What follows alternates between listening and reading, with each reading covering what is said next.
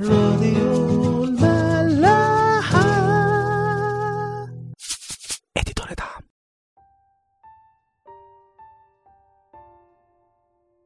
أهلا بيكم في حلقة جديدة وسفر جديد من عيش وملح.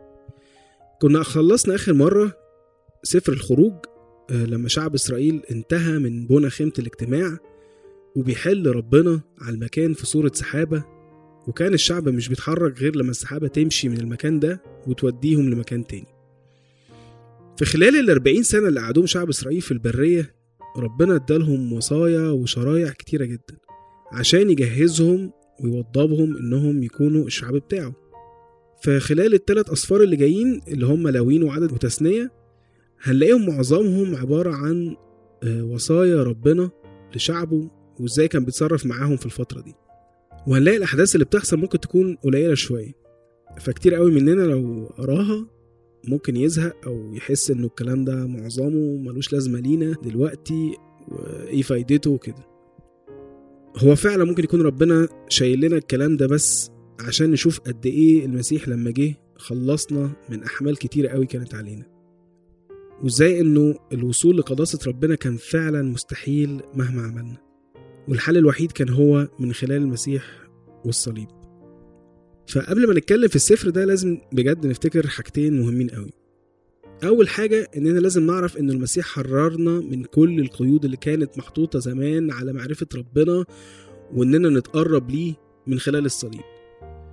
فأوعوا تفتكروا إنه ده مطلوب مننا دلوقتي بأي شكل من الأشكال أو لازم نتعلمه عشان نكون مسيحيين. لأ ده حتى بولس كان بيواجه الفكر ده لما بعض اليهود كانوا بيقولوا إنه عشان الأمم يعني اللي هم زينا كده يكونوا مسيحيين لازم يتختنوا الأول ويكونوا يهود وبعدين يبقوا مسيحيين.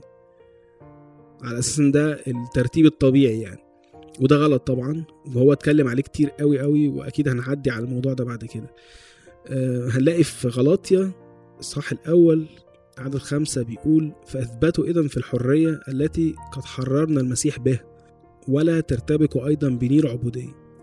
تاني حاجة بقى إنه طب ليه بنحاول نقرأ الكلام ده لما إحنا خلاص أحرار منه؟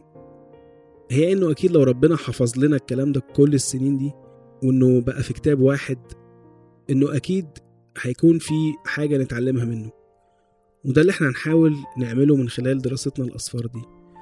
هنلاقي بولس برضو بيقول في رسالة تانية لتيموساوس إصحاح 3 آية 16 كل الكتاب هو موحى به من الله.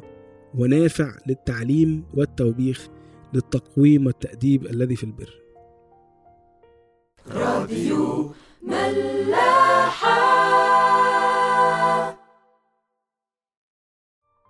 سفر اللاويين عبارة عن 27 إصحاح متقسمين سبع أقسام أو يعني سبع مواضيع. هنتكلم فيهم واحدة واحدة كده وهنحاول نطلع الحاجات اللي ممكن تلمس حياتنا دلوقتي. أول موضوع هنتكلم فيه هو موضوع الذبايح وأنواع الذبايح اللي ربنا طلبها من شعب إسرائيل إنه يقدمها له. الكلام ده هنلاقيه في إصحاحات من واحد لحد سبعة وهنلاقي خمس أنواع للذبايح. هنلاقي في حاجة اسمها ذبيحة المحرقة وتقدمة القربان وذبيحة السلامة وذبيحة الخطية وذبيحة الاسم أول نوع واللي هنتكلم عليه النهاردة هو ذبيحة المحرقة. والنوع ده كان بيتقدم يا إما من بقر أو غنم أو طيور والمحرقة عامة يعني الذبيحة لازم تتحرق لآخرها تماما. القديس أغسطينوس بيفسر لنا كلمة آه، الهولوكوست كتير قوي ممكن يكونوا عارفينها. هي في الأساس هولوكوست يعني متقسمة كوزز يعني حرق وهولو يعني كلها. يعني هولوكوست يعني محروقة كلها. وده ممكن يرمز لحياتنا إحنا لربنا إنها تكون كلها ذبيحة كاملة لربنا. في روميا 12 آية واحد بولس يقول لنا فأطلب إليكم أيها الإخوة برأفة الله أن تقدموا أجسادكم ذبيحة حية مقدسة مرضية عند الله عباداتكم العقلية. أهو يعني لازم نقدم أجسادنا ذبيحة حية. يعني لسه بنقدم ذبايح لحد دلوقتي. بس بدل ما كانت في حيوانات أو أي عطايا ربنا بقى طلب مننا نفسنا نقدمها له. يعني زي الشهداء مثلا قدموا لربنا أجسادهم بالكامل ذبيحة ليه فعلا. وإحنا كمان حتى لو ما عندناش فرصة نقدم أجسادنا للاستشهاد زي زمان بولس بيكمل ويقول عباداتكم العقلية. يعني إننا نكون على طول بنصلي ربنا وبنكلمه وبنسبحه في عقولنا. المسيح برضو بيقول لنا في متى 16 25 فإن من أراد أن يخلص نفسه يهلكها ومن يهلك نفسه من أجلي يجدها فإذا كان المسيح قدم نفسه ذبيحة محرقة للآب وقدم نفسه بالكامل في حياته وفي موته على الصليب فده كان عشان يعلمنا إزاي نقدم ذواتنا برضه عشان نعيش زيه ومعاه ونموت معاه ونقوم معاه.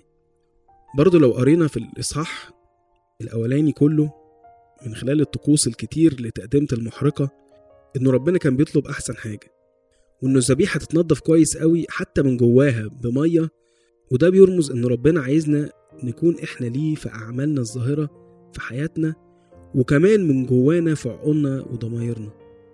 فلما نيجي نبص المسيح هنلاقي إنه حقق كل الشروط دي.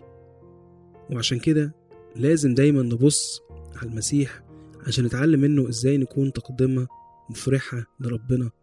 زي ما بيقول في الإصحاح كله كذا مرة محرقة وقود رائحة سرور للرب.